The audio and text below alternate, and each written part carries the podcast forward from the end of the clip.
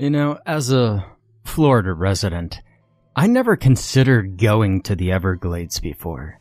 Mind you, I'm not from Florida or the US itself. I was born in Honduras, but moved to the US when I was in high school.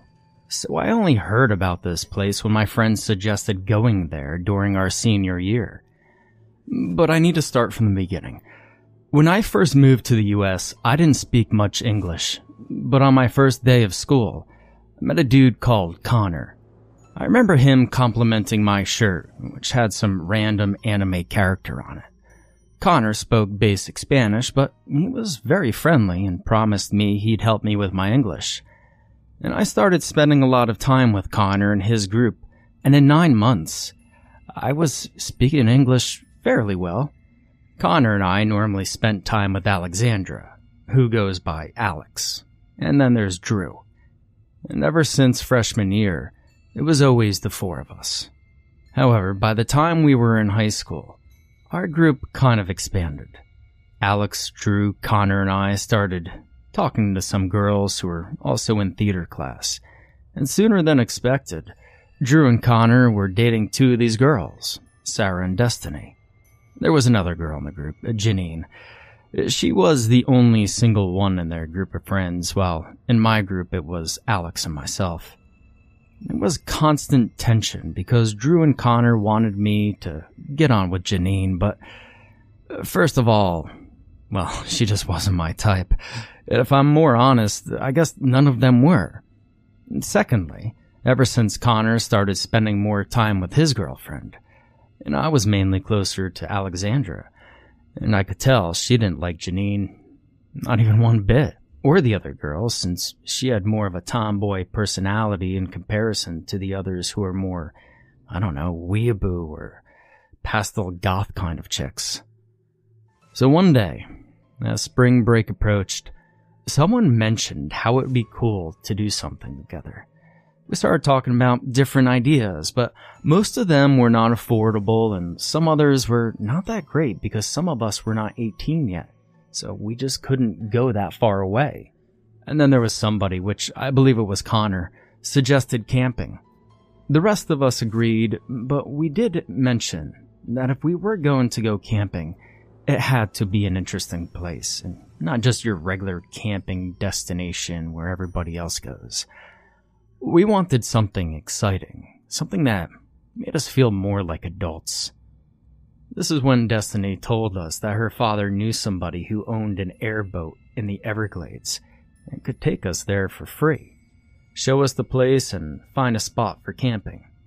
When Destiny suggested this, some of us were excited while others not too much. But in the end, we went with that plan because it would cost us nothing. So, things were set.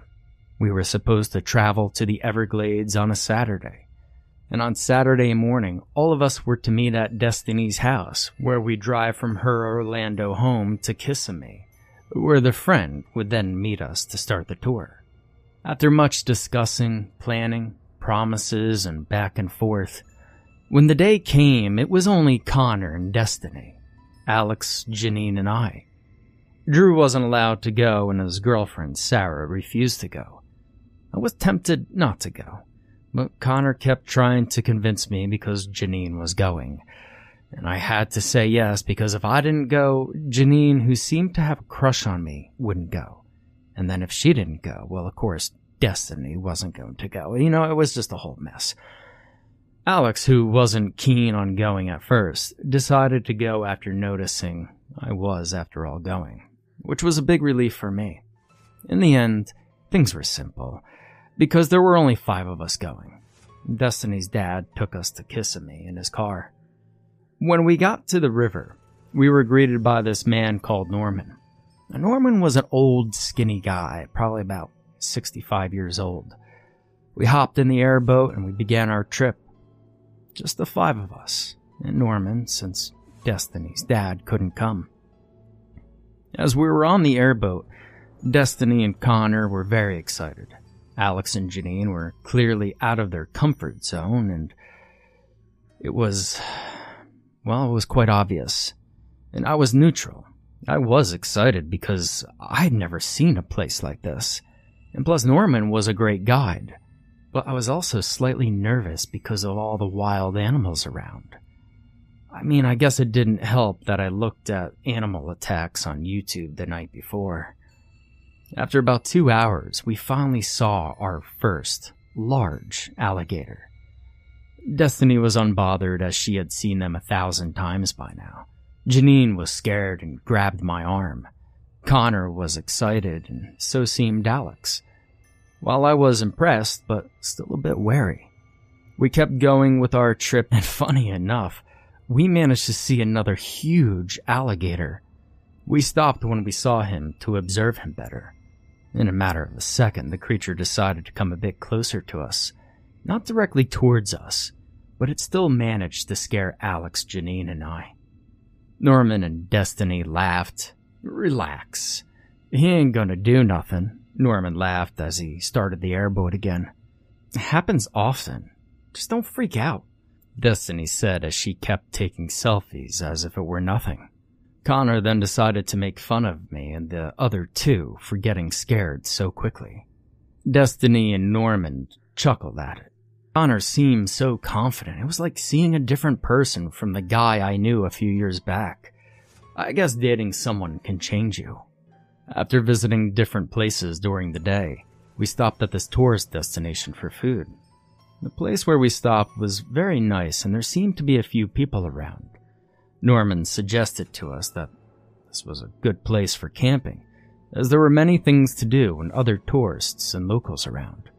But we got discouraged from staying there because there were too many families with kids and older people, so we didn't feel that we could enjoy that much there. Plus, we wanted to have a more of a wild experience. So after lunch, Connor and Destiny asked Norman if he could take us to another place somewhere that was a bit more remote and not as popular with the tourists. Since this wasn't a problem because Destiny had stayed in places like this before, Norman decided to take us to another location. After lunch, the route we took was more exciting. And I have to admit, it was a bit more creepy, a bit more swamp like. Janine and Alex were so uncomfortable and the weather was so humid during that day. Their hair had become frizzy. And also, they kept worrying that because the section we were at was rather remote and gloomy looking, that an animal could attack us. And that's when Connor asked Norman to tell us creepy stories of the Everglades. Norman then told us some stories about people who had gone missing somewhere in the Everglades that were never found and also stories about alligator attacks. And as an airboat driver with so many years of experience, he had so many stories, and it was very interesting to hear. However, Janine began freaking out when she heard some of these stories. But Norman told her not to worry. Ma'am, I'm alive and fine. Now don't you worry, sweetheart. I'll get you somewhere nice, he said and after some time, Norman took us to the spot where camping was also possible. However, the place was empty. There was nobody around, not even the people who were normally there to help the campers. Connor, Destiny, and I liked the place, so we wanted to stay there. Alex wasn't a fan of it, but she accepted. Janine was very hesitant because there was no one else around. However, Norman told us the place was a safe spot to stay. Although gloomier than the other camping places we've seen, it still had an area where we could camp. Plus, Norman said he had never had a problem there before. He even knew the man and the lady who lived there and helped the campers, and, and he said that they were very nice and barely had troubles with animals in the area. It was time for Norman to go back, but he told us staying there would be alright, and that more than likely his acquaintance would be back there soon. He gave us the name of the couple, Susan and James. Norman said that he would pick us up in two days, because after two days we would want to go to a different place. And if there was any problem, to call him or text him and he would immediately come. And so, Norman left and it was only the five of us now. The place where we stayed had a big enough area to explore, but as it was getting late, we decided to set up our tents. We waited for Susan and James to show up, but it was already 7 p.m., so we decided to eat some food we had with us. By the time it was 9 p.m., we decided to call James and Susan. Some of us were worried that we'd be the only ones spending the next few nights there. But strangely enough, our cell phones didn't have any signal. When we didn't get any signal, we got a bit worried. The place did look a bit messier generally, plus the fact that it was so unknown to the rest of us and we were now unable to communicate. We hadn't had the time to explore away the camping area. And after talking about it, we decided to try to relax and just sleep for the rest of the night and hopefully the next day, Susan and James would be there. If not, we'd move around the area hopefully trying to get a signal for our phones to tell Norman we wanted to go somewhere else that had more people. We had set up two tents, one for us boys and one for the girls, but I mean, of course, Connor and Destiny ended up sleeping in one tent, as Alex, Janine, and I ended up sleeping in the other. At some point of the night, while we were resting, I couldn't sleep, so I was lying there with my eyes still open. I had this uneasy feeling that I just couldn't explain. Now, I'd never been one to be too paranoid, but I'll tell you, for some reason, my heart was thumping hard. And then I noticed there was an odd sound nearby. I couldn't necessarily make it out. It just sounded like branches creaking. But it was too far away to be sure. I tried not to think about it, too, and I told myself it was only an animal or maybe even the wind. But then I heard a sound that resembled panting, and so I opened my eyes again. It was too dark around to see what it was, and I didn't want to use my cell phone for light, because I didn't want to wake up the girls. But then, I heard something scratching on our tent. I stayed still, trying to understand what it could be. Am I imagining this? I thought for a second. Janine, who was sleeping not too far away, touched my arm. Did you hear that? She whispered. At the moment, I knew there was something outside, so I grabbed my phone to light as much as I could. And soon after I did this, we heard a quick movement outside, but the scratching stopped. Janine and I kneeled up, as she was also using her phone to shine a light around the tent and this woke up Alexandra. Now, Alex and Janine wanted to peep to see if there was an animal outside, but I felt unsure. To me, it sounded much different than an animal. The scratching was more delicate, implied. It was just creepy. Very similar to what a person with a very long nail scratching something sounds like. And so, the three of us began to discuss what it could be when suddenly someone opened our tent. It almost gave me a damn heart attack, but luckily for us, it was only Connor. Connor asked us why we were awake at 3 in the morning, and we told him what we had heard. He claimed that neither he nor Destiny heard anything. Now, Connor, Destiny, and I got out of our respective tents and lit around with our phones and flashlights. But there was nothing out of the ordinary. Not any animal or scratch marks or paw prints. Nothing. Almost immediately after this, it began to rain, so we decided to relax and then try to go back to sleep. The next day, when we woke up, we noticed neither Susan nor James were there, and on top of that, there was still no signal. We thought the best idea was to walk around, hoping to try to catch a signal. And we kept walking even though the weather wasn't ideal, as it was still raining. I think all of us but Destiny were slightly afraid because certain areas seemed too swampy, and we thought we could find a giant snake or an alligator. Aside from having the camping area, the place also had a portable bathroom and a small home where the caretakers lived. And that included a shower in the kitchen, according to Norman. Now, we had knocked on the door the day before, but there was nobody there. Destiny suggests trying entering the house, but the door was locked. I was very apprehensive of entering the place without permission, and so were the others, but Destiny claimed it was fine, and that in fact, it was important. I mean, what if the people there had phones or even better, Wi Fi? Connor and Alex walked around the property to check around when Alex noticed one of the windows was open. Bingo, said Connor as he was ready to enter. And then Janine screamed, No! What now, Janine? Connor sighed. Don't you think that it's weird that they locked the door but the window is open? Janine questioned. They probably just forgot, Destiny said as she walked towards them. No, she's right. What if someone else opened the door? What if something bad had happened to them? I said.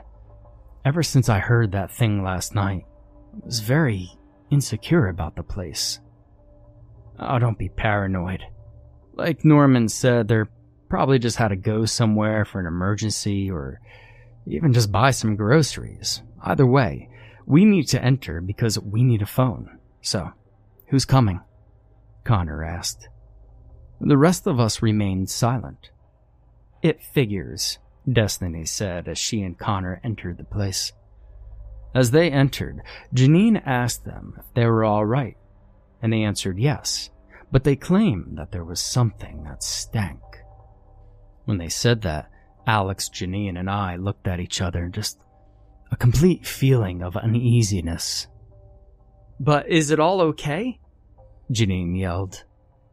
Connor answered yes. However, not even five seconds after answering, we heard Destiny screaming, followed by Connor doing the same. I screamed, Are you okay? But there was no answer. Just more screams. So immediately, I decided to climb through the window to see what was going on.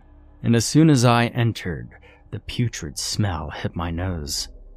Destiny then came crying and running towards me and hugged me. I was so confused. What happened? I asked her. But she was in complete tears and shaking. I'd never seen her like this before. I mean, she was such a headstrong girl, even slightly mean at times. Where's Connor? I asked, and then she pointed with her finger to the back of the house. I followed that pointing finger and saw Connor sitting on the floor sobbing. What the hell is going on? I asked, trying not to breathe the smell in too much. They're dead, Connor said. I looked up to the room and noticed the walls were covered in blood. And there were what seemed to be body parts. I remember seeing what I thought was a leg with a shoe, and what seemed like a finger on the couple's bedroom floor. I was taken back. I even threw up. Hell, none of us dared to enter the room. We just knew that they were dead. Alex then came to grab me and Connor. She avoided trying to look around, even though tears were falling down her face.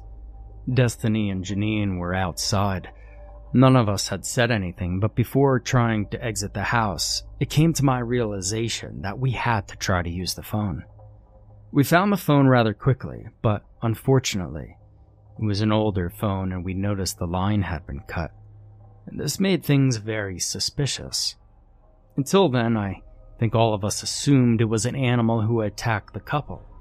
But after seeing the line cut, well, we didn't know what to think. Do you think it was someone? Alex said. I don't know. Let's just get the hell out of here now, cried Connor. Wait a minute. We need to see if there's anything we can use to defend ourselves. I quickly suggested it. Nah, I'm getting the hell out of here, Connor said as he quickly exited through the window. Alex stayed with me and helped me try to find something. Now, luckily for us, that couple had two shotguns and a pistol. so we grabbed all of them. Alex and I got out. All the others were visibly scared. We have to get out of this place, Connor stated. As we were leaving the house, I found a little sculpture of an older man and an older woman by the house. It was smaller than my palm and very detailed. I assumed it belonged to the couple. We didn't know what to do, but, well, we decided to go back to the camping area and try to think about a plan. Once we were there, we just tried to calm down while sending texts to our parents, Norman, or other people. We even tried calling the police, the firefighters, etc., but our phones were kind of going crazy. It was like, I don't know, it was like nothing was working. You know, when we were walking to that cabin, it probably wasn't a great plan to have them out while it was raining either. We didn't have the newer galaxies or that were supposedly water resistant. And then Janine asked, Who do you think did this? Do you think we're safe here? She added. It must have been an animal. There's no other way. It's so messed up, but we're gonna be fine. I mean, look, we have guns, Connor said. Connor and Destiny seemed better now that they decided they'd go for a walk around to try to get a signal or to look for an airboat we could use, even though none of us knew how. I stayed behind with Janine and Alex. Connor took a shotgun with him. After a few hours of Janine and Connor not appearing, we got a very strange sensation. But we had decided to just keep waiting for them just a, a little longer. Unfortunately, we waited and waited until it was about to get dark, and we still didn't see them. Alex was apprehensive to go look for them because she was convinced something bad had happened and that if we leave the camping zone, something bad would happen to us too. But Janine wanted to look for her best friend, and I wanted to look for mine, so at the end, the three of us decided, well, we might as well go for it. Now, it was dangerous, I'm not gonna lie. It was raining, we had heard animals nearby, but we kept screaming their names as we walked and we had no success.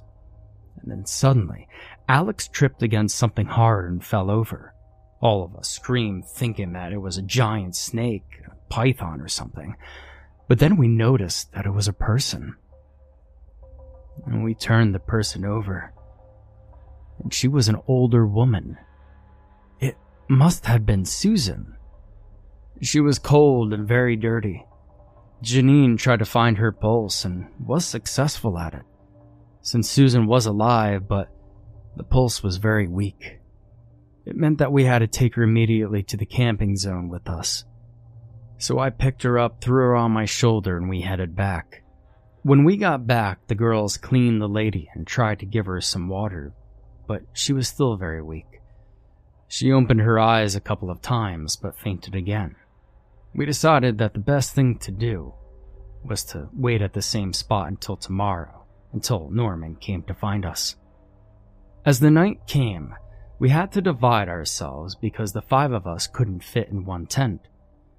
Alex, who volunteered herself, slept in a tent with the old lady, and I slept in the other tent with Janine. I wanted to stay awake the whole night, but I was so tired I fell asleep and at some point during the night, I was awakened by Janine, who shook my arm. When I woke up, I heard Janine saying, Do you hear that, Fernando? I then quickly noticed there was the same scratching sound as yesterday. Once again, it was too dark to see, but hell, it sounded close enough. The next thing we heard was a ripping sound as if someone would have ripped the tent apart, and then a woman screaming. It was Alex. I told Janine to stay here and gave her the shotgun. I exited our tent and immediately saw that the other tent had fallen apart, and Susan remained on her sleeping bag quietly. However, Alex was still screaming, but I couldn't see her. I was shaking, but I managed to grab my cell phone to point the flashlight in different directions and when I finally saw Alex on the ground screaming, and someone that looked archaic, with a ripped off black dress on top of her. I screamed at this person, stop it. And as I tried to grab my shotgun to point at the person, they turned their head towards me. She was pale and looked dead. She gave me a creepy smile, letting me see her pointy yellow teeth. And she stood up while she still smiled and slowly came walking towards me with her skinny, bent legs. Janine, who got out of the tent, noticed this and did not hesitate shooting towards the woman's direction. This caused this creepy woman to quickly run away in a manner that looked like she was flying. I then ran towards Alex and noticed that she was bleeding and had multiple scratches on her body. It looked painful, but none of them were critical. The rest of the night, we lit a fire so that we could see around, and we left some flashlights on constantly. Alex and the old lady slept in a tent while Janine and I stayed outside the tent patrolling. That whole night, I kept thinking of that grim smile and that random person. Could it be possible that it was even a person? I was thinking demon or ghost. Was she the one that hurt James and Susan? And where the hell were my friends? Eventually, the sun came out, but there was no relief for us. The only thing that made us feel better is when we saw Norman arrive in his airboat. Hey, how y'all doing? he asked in a friendly manner. Janine ran towards the boat and climbed in, hugging Norman as soon as he stopped. You've got to get us out of here. Now hold on. Where's Destiny and that Connor boy? Norman asked me. Something has happened. We're in danger and we have to leave immediately. I'll tell you as soon as we get on the boat, please, I said. When Norman got out of his airboat, he confirmed that the old woman was Susan. He helped me put Susan and Alex in the boat, and as we were quickly grabbing everything, Janine noticed there was a sculpture similar to the one we found outside the couple's house the day before. However, this little sculpture had a small tent with five figures by the tent. The figures resembled me and all of my friends. There was no doubt in my mind that it depicted us. When Norman saw this, he whispered to himself, No, it, it can't be. When I asked him what had happened, he told us to hurry up. We all hopped in the airboat and we left. We went at full speed as I tried to explain to Norman what happened and Norman quickly took us to the tourist area where we had been a few days earlier. And there he called for help. When search and rescue finally arrived, all of us were taken to Homestead, Florida, to be treated and examined at the hospital. A search party was sent to look for our friends. And then the mutilated bodies of Destiny and Connor were found. We explained to the police and the park rangers what we saw and they didn't try to find the person that matched our description. But after examining the bodies, they believed no way a person could have done that, so they ruled it as an animal attack, and they declared that zone where we stayed unfit for camping. After speaking with Norman, he talked about a legend of a woman who haunts different locations of the Everglades. This woman was left behind by a group of friends she was with at the Everglades and was later attacked by a wild animal, causing her to die. Apparently, this ghastly being attacks groups of people that visit the area, but it's hard to know which exact area she's haunting. Some locals and airboat drivers had seen her from afar, and there are multiple legends about her, but nobody ever came in close contact with her, or they just didn't live to tell the story. We also believe the sculptures were a way for the woman to show she has marked us as her next victims. When Susan woke up and was able to make a description of her attacker to the police, the one she gave was the same as us. Apparently, after seeing her husband was being attacked, she fled the house and tried to hide for two days. What my friends and I learned at the Everglades has led me to be more careful, especially when visiting places you have no knowledge about. Because sometimes you focus so much on being safe from one thing in particular, you sometimes forget there could be a thousand more dangers.